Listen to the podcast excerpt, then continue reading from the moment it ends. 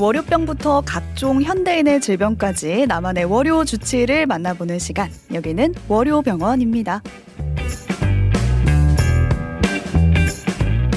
월요일에만 진료하는 월요병원 2024년 새해에도 망하지 않고 어김없이 문을 열었습니다. 1월 1일이 되면 사람들이 가장 많이 찾는 곳이 헬스장이라고 하거든요. 그만큼 이제 새해 목표가 다이어트인 분들이 굉장히 많은데요. 올해엔 그 목표를 달성할 수 있도록 근본적으로 왜 살을 빼야 하는지 저희를 설득해 주시고 이해시켜 주실 분을 모셨습니다. 이진복 가정의학과 전문의 나와 계세요. 안녕하세요. 안녕하세요. 비만을 전문적으로 진료하는 가정의학과 전문의 이진복입니다. 네, 반갑습니다. 네, 선생님 유튜브도 운영하시잖아요. 네, 맞습니다. 네, 그걸 보니까 비만 전문으로 여러 가지 말씀을 하시더라고요. 네, 다이어트와 비만을 음. 주제로 어, 닥터리 TV 유튜브를 운영하고 있습니다. 네, 그러니까 새해에는 살 빼야지 막 이런 다짐을 항상 하면서도 주변에서 넌 빼야 돼 이런 말을 하면은 또 막 다이어트 스트레스 받고 그러거든요. 네. 그래서 스스로도 항상 갈등 갈등이 생기는 거예요. 음. 아, 난 이대로 좋은데 왜 음. 굳이 내가 빼야 하지? 근데 또, 아, 좀 더 날씬한 몸을 가져야 될 것만 같은 그런 압박도 생기는 새해 시즌인데, 그래서 오늘 진료받을 주제, 이 비만 얘기를 시작해보기 전에 선생님께서 대체 왜 다이어트를 해야 되는지, 비만을 왜 방치하면 안 되는지 이 지점부터 짚어주셨으면 좋겠어요. 네, 지금 말씀하신 것 중에 음. 정상인 체중인 분이 더 날씬해지기 위한 것은 제 진료 분야가 아니고요. 음. 비만에 대한 얘기를 말씀을 드리자면 비만은 질병입니다. 만성 질환이에요.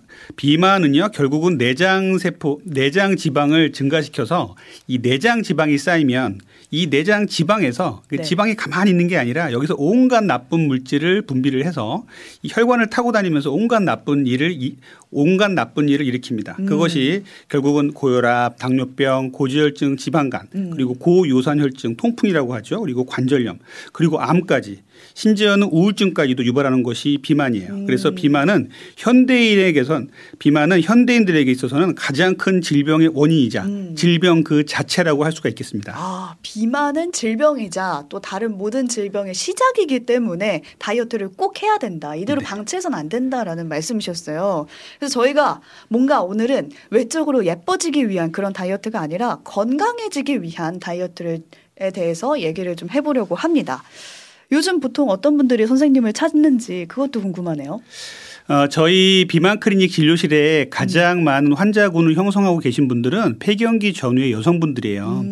그런데 이 폐경기 전후의 여성분들은 기존하고 지금하고 큰 차이가 없어요. 그런데 이 젊은 여성들 이 2030 정도 되시는 젊은 여성들의 마른 비만 환자들 마른 비만 환자분들이 폭증하고 있고요. 오. 그리고 젊은 3040 남자 환자분들 이 환자분들이 아주 초고도 비만이 돼서 병원에 오. 아주 많이 찾아오십니다. 네. 그래서 정리를 하자면은 3040 남자의 고도 비만 그리고 2030 여성분들의 이 마른 비만이 증가하고 있고 전체 연령에서 전반적으로 코로나를 거치면서 비만이 증가한 것이 아주 큰 문제가 되고 있어요. 어. 결국 이런 이런 상황은요. 현대 시대가 비만으로 갈 수밖에 없는 이런 사회 풍토를 조정하고 있다는 것을 말하고요. 음. 그것에 따라서 우리가 적극적으로 다이어트를 하고 비만에 대처할 수 있는 능력을 키워야 되는데 네. 그 능력을 키우는데 약간 능력 그 능력을 키우는데 약간 지지부지할 그 음. 능력을 키우는데 좀 문제가 있지 않았나 생각을 음. 하고 있습니다. 네, 그러니까 지금이라도 비만에 대처하는 능력을 우리가 좀 키워야 되는 거네요. 네. 그러니까 일단 자신이 비만인지 아닌지 그것부터 이제 구분하고 갔으면 좋겠어요.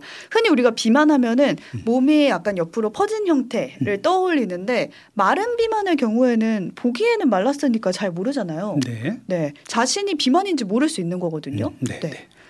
마른 비만의 문제가 바로 거기에 있습니다. 마른 비만은요, 자신이 비만이라고 생각하지 않기 때문에 또 음. 옷을 입어도 그렇게 문제가 없기 때문에 그 건강에 대한 문제를 그 심각하게 생각하지 않는 것이 문제예요. 음. 마른 비만은요, 정상 체중, 정상 체중을 갖고 있고 정상 BMI를 갖고 있는데도 불구하고 지방이 상대적으로 상당히 많고 네. 근육이 상대적으로 적은 이런 여성분들에게 상당히 많아요. 음. 또 이런 지방들이 내장 지방에 모여 있기 때문에 이 내장 지방에서 각종 문제를 일으키는 성인병이 발생할 수 있기 때문에 음. 이 마른 비만은 상당히 아, 위험하고 그리고 우리가 경각심을 좀 많이 이 가져야 되는 부분입니다. 근데 이 마른 비만 얘기를 하다 보면 이런 의견 가지신 분들도 있더라고요. 그러니까 마른 비만이 사실 뭐가 그렇게 문제가 되는지 모르겠다. 의사들이 필요 음, 이상으로 음, 음. 좀 위험성을 강조하는 거 아니냐 이런 의견에 대해서 어떻게 생각하세요? 최근 연구에 의하면요, 젊은 여성들의 그 마른 비만 비율이 30% 높게는 50%까지도 보는 분들이 계신데요. 이 마른 비만은요 일반 비만하고 다르게 정말 위험합니다. 이것은 오. 의사들이 이런 풍토를 과잉되게 조장하는 건 절대 아니고요. 음. 마른 비만은요 어, 본인이 첫째적으로 첫 번째 본인이 마른 비만 본인이 비만이라 문제를 비만이라고 느끼지 못하는 것이 가장 큰 문제고요. 두 음. 번째는 근육이 적고 지방이 많기 때문에 이 지방이 내장 지방에 축적이 되면서 각종 성인병을 일으킬 수 있다는 게 두 번째 원인이 될 수가 있겠고요. 음. 그리고 세 번째 음, 그래서 이 마른 비만들은요 지금은 괜찮다고 느낄 수 있지만 네네. 향후에 시간이 지나면 지날수록 이 만약에 20, 30대 마른 비만이었던 분들이 폐경기가 지나가고 이렇게 되시면 고혈다공증 그리고 음. 근골격계의 문제 근육이 좋고 지방이 많으니까 음. 조금만 넘어져도 손상이 크고 또 오. 골절로 이어지는 이러한 심각한 문제를 일으킬 수가 있어요. 네. 그럼 마른 비만 환자라면은 그것도 좀 해결해 보도록 새해에는 노력을 꼭 해야 되는 거네요. 맞습니다. 네. 그래서 이렇게 비만에 대한 고민으로 병원을 찾은 환자분들에게 이제 선생님이 꼭 강조해서 당부하는 점이 있다고 해서 저희가 이거를 퀴즈로 한번 준비를 해봤습니다. 여러분도 유튜브와 레인보우로 정답 맞춰주시면 되겠는데요. 질문 퀴즈 드리겠습니다. 다이어트 계획을 세울 때 몸무게의 몇 퍼센트를 감량하는 것이 바람직할까? 이 질문인데요. 첫 번째는 1번 5%, 2번 10%, 3번 20%. 몇 번일까요, 여러분? 제가 봤을 때는 저는 1번 5%인 것 같거든요. 왜냐하면 네. 이게 뭐 금방 뺄 수도 없고 너무 목표를 너무 높게 잡으면 부담스럽고 몸에 네. 무리가 가지 않을까 싶어가지고요. 음, 음. 선생님께서 정답 발표해 주실까요? 네. 네. 정답은 2번 10%입니다. 2번 10% 지금 스트롱맨님이 맞추셨네요. 네. 그런데 이것은 꼭 정해진 것은 아니고요. 음. 제가 추천하는 것이고 실제적으로 WHO에서 가장 몸에 건강에 문제가 없이 다이어트를 할 수 있는 체중은 한 달에 2kg라고 해요. 오. 그러면은 일주일에 0.5kg 정도가 되는데 네. 일주일에 0.5kg 빼세요 그러면은 환자분들 대부분 만족을 못 하시죠. 그래서 음. 저는 이제 병원에 찾아오신 그러니까 치료를 요하는 비만 환자들께는 어, 우리가 세, 어, 우리가 체, 본인 체중의 음. 10%를 빼시라고 말씀을 드립니다. 음. 그래서 왜 10%를 말씀드리냐면요.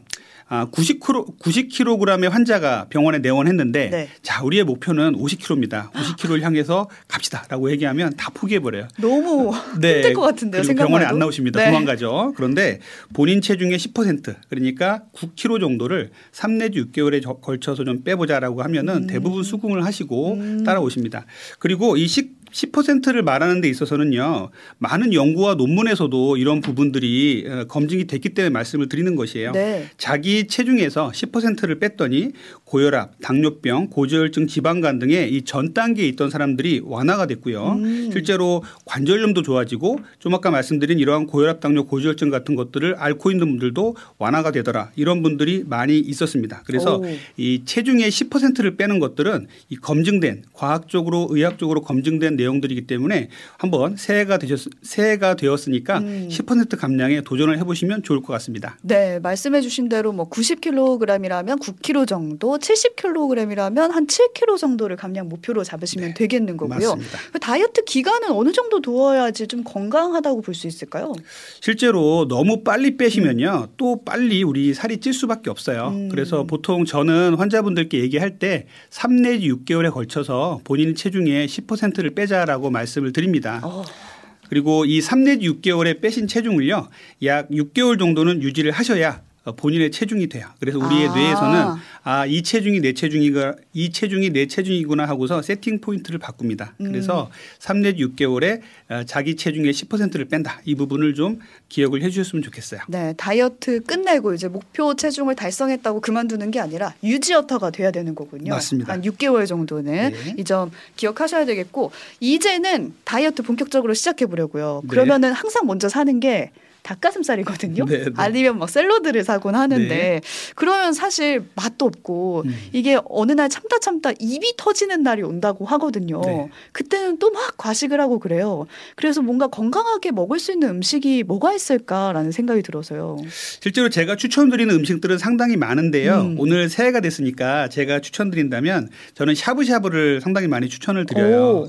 샤브샤브는요. 이 물 100도씨 온도에서 끓잖아요. 네. 보통 우리가 오븐이라든지 에어프라이어에서 우리가 고온을 가해서 끓이면요. 3, 400도 이상 올라가는 경우도 많거든요. 음. 그런데 물에서 끓기 때문에 딱 100도씨 이상은 올라가지가 않습니다. 아. 이런 상태에서 음식을 물에 넣어서 끓여서 먹는 것. 또 음. 여기다가 각종 고기 같은 어패류 같은 것들을 끓여 먹으면 단백질도 많이 먹을 음. 수가 있고요. 또 채소나 야채 같은 것들을 풍부하게 먹을 수 있기 때문에 상당히 좋은 식사가 될 수 있어요. 어, 갑자기 궁금 한 게 국물은 괜찮나요, 그러면? 어, 국물도 괜찮습니다만 음. 국물을 많이 드시는 거는 적극적으로 추천드리지는 않습니다. 음. 그리고 이제 제일 주의하셔야 될 것은 다 이제 맛있게 야채와 고기를 드신 다음에 마지막에 그 국물에다가 면이나 이제 죽이나 죽까지 해야 되잖아요. 밥을 넣어서 드시면 안 됩니다. 아, 안 된다. 네, 네. 네 저희 까지님이 칼국수와 죽 바로 말씀해 주셨는데 네, 네, 네. 네 그건 안 된다고 네, 합니다. 네. 근데 특히 샤브샤브는 소스 맛으로 먹는 분들도 많아요. 저 같은 아, 경우도 네. 그런데 이 소스는 어떤 게 다이어트에 좋은 걸까 이런 궁금증이 생겨서요. 저희가 이것도 퀴즈로 준비를 해봤습니다. 다이어트를 할 때 샤브샤브와 함께 먹을 소스로 가장 적합한 것은 무엇일까? 1번 땅콩 버터 소스, 2번 칠리 소스, 3번 유자 폰즈 소스. 이렇게 문제를 드렸는데 몇 번일까요? 저 같은 경우에는 3번 유자 폰즈 소스가 아닐까. 네, 네, 네. 왜냐면 이거 별로 들어가는 게 없어요. 유자청에다가 음, 뭐 간장, 식초 음, 이 정도여서 네, 네. 이 정도면 뭐 건강하지 않나요? 음. 글쎄요, 뭐 소스를 네. 조금 찍어 먹는다면은 큰 문제가 없겠지만 그래도 이제 예 예. 네. 그래도 제가 추천을 드린다면 음. 땅콩 버터 소스를 추천을 드립니다. 어, 그건 아닐 거라고 생각했는데. 그렇죠. 네. 좀 땅콩 버터 그럼 좀 무거운 느낌도 들고 네. 배부른 느낌도 들어서 땅콩 버터가 좀 땅콩 버터가 좀 안 좋을 거라고 생각하시는데 네. 실제로 땅콩 버터는요 상당히 좋은 다이어트 식품이에요. 어, 진짜요? 예, 단 무가당 땅콩 버터여야만 합니다. 아, 그래서 무가당 예. 땅콩 버터. 네, 네. 그래서 무가당 땅콩 버터는요 상당히 좋은 단백질과 지방의 공급원이면서 포만감도 아주 커요. 음. 그래서 이 땅콩 버터를 한두 숟갈 정도를 우리가 먹으라고 하고 있는데 이 두 숟갈 정도 먹으면 정말 포만감이 큽니다. 그리고 서양 서양 스푼으로 서양 큰 티스푼으로 두 스푼 세 스푼 정도라고 얘기를 하거든요. 음. 하루 권장 섭취량이 그런데 우리가 그냥 흔히 먹는 우리나라 숟가락으로 두 스푼 정도 먹는다면 큰 문제는 없을 거라고 생각을 합니다. 네. 이번에는 다이어트에 나쁜 음식도 말씀해 주실 차례인데 앞서서 살짝 언급을 해 주셨어요. 샤브샤브는 음, 음, 음. 이제 100도씨에서 네. 먹을 수 있는 음식이기 때문에 좋다. 근데 고온에서 조리한 음식은 안 좋다는 건가요? 그 말씀은? 맞습니다. 어, 우리가 현대인들이 많이 먹는 음식들이 음. 직화부터 해서 뭐 에어프라이어 오븐에서 구운 음식들 이런 음식들 상당히 많이 먹는데 불맛 좋아하잖아요. 그렇죠. 어, 여기에는 어, 우리 여기에는 당 독소라는 것이 상당히 많이 들어가 있어요. 당 독소가 뭐예요? 당 독소라는 게 약간 최근의 개념이긴 음. 한데요. 당과 아미노산, 당과 지방이 만나서 만드는 독소예요. 음. 이 독소는요, 우리 몸에서 최종적으로 분해되고 분해되다가 음. 몸 밖으로 배출이 돼야 되는데 네. 이 배출이 안 되고 몸에 쌓여 있는 나쁜 물질을 말합니다. 그래서 이러한 독성의 물질을 이제 얘를 이런 독성의 독성의 물질에 독성의 물질로 말을 하, 음. 말을 만들다 보니까 이 당 독소라는 이름으로 만들어졌어요. 음. 그래서 이 당 독소는 주로 튀기고 굽고 이런 음식들에 상당히 많아요. 그래서 어. 제일 나쁜 것이 직화구이입니다. 어. 그래서 우리 뭐 캠핑 갔을 때 먹는 직화구이 뭐 한두 번은 1년에 한두 번 정도 먹을 수 있지만 자주 어. 먹는 것들 그리고 네. 고온에 튀겨서 먹는 감자튀김이라든지 치킨? 예, 에어프라이어에다 구워 먹는 치킨이라든지 이런 것들은 상당히 안 좋은 당독소를 만들 수 있어요. 이 당독소가 왜 문제가 되냐면요. 네네. 제가 분해되지 않고 우리 몸속에 쌓인다 그랬잖아요. 얘들이 차곡차곡 우리 몸에 쌓여서 음. 모든 세포 속에 쌓여서 이 세포에 덕지덕지 달라붙어서 그 세포의 기능을 상실하게 만듭니다. 그래서 음. 뭐 가깝게는 눈 그리고 간 그리고 뇌, 피부 이런 데 다 쌓이게 돼요.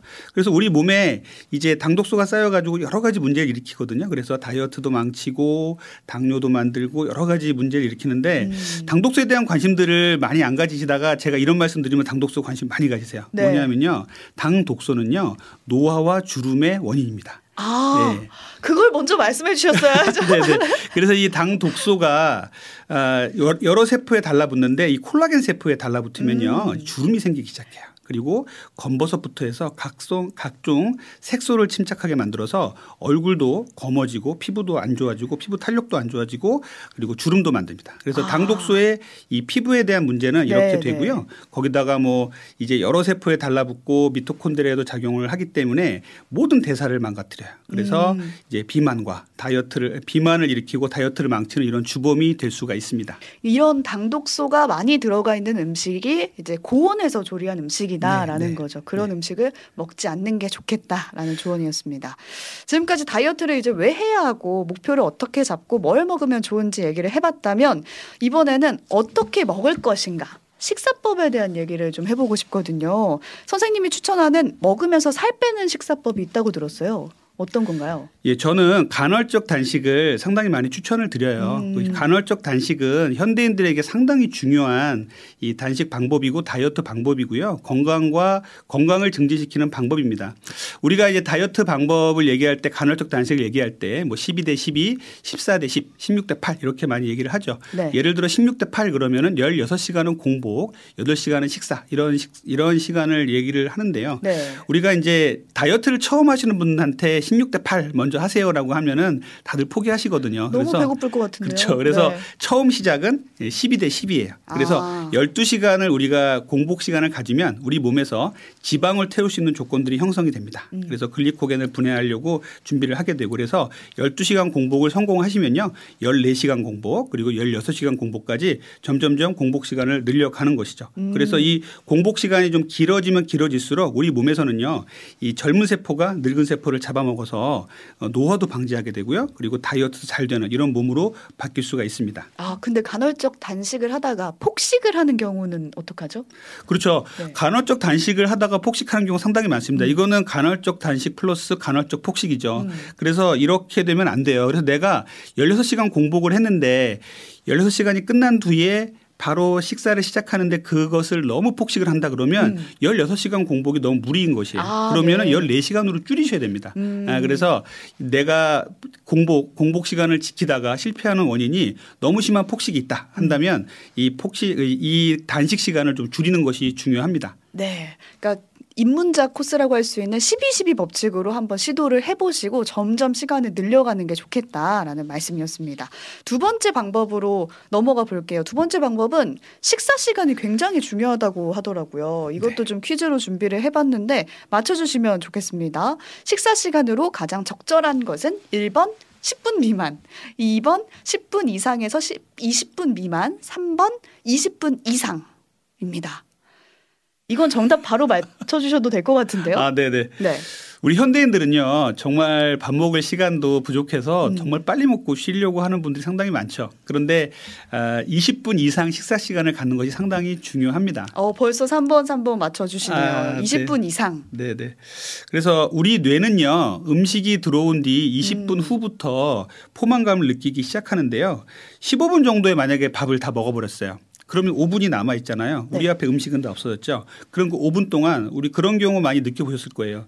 15분 동안 식사를 다 했는데 그 5분간 정말 더 먹고 싶은 그런 느낌 음. 때문에 막 초콜릿을 찾아서 먹는다든지 디저트. 이후에 디저트를 먹는 경우가 음. 상당히 많죠. 그래서 의식적으로 천천히 드셔야 됩니다. 음. 그래서 이 식사 시간만큼은 20분 이상을 꼭 보장을 해서 보장을 해 주셔서 천천히 먹고 그래서 내 몸이 어, 내 뇌가 포만감을 느끼도록 하는 게 좋고요. 또 하나는 이 씹는 과정에서 천천히 씹는 저작근을 움직이는 과정에서 뇌가 활성화돼요. 그래서 음. 특히 아침에는 꼭 씹어서 드시는 것이 상당히 중요합니다. 네, 그 방법으로 숟가락 젓가락을 내려놔라 한 숟가락 먹고 이런 방법도 말씀해 주셨고 숟가락보다 젓가락을 쓰면 더 좋다, 더 천천히 먹을 수 있다라는 방법도 어, 추천해 주셨다는 점까지 말씀드리겠습니다.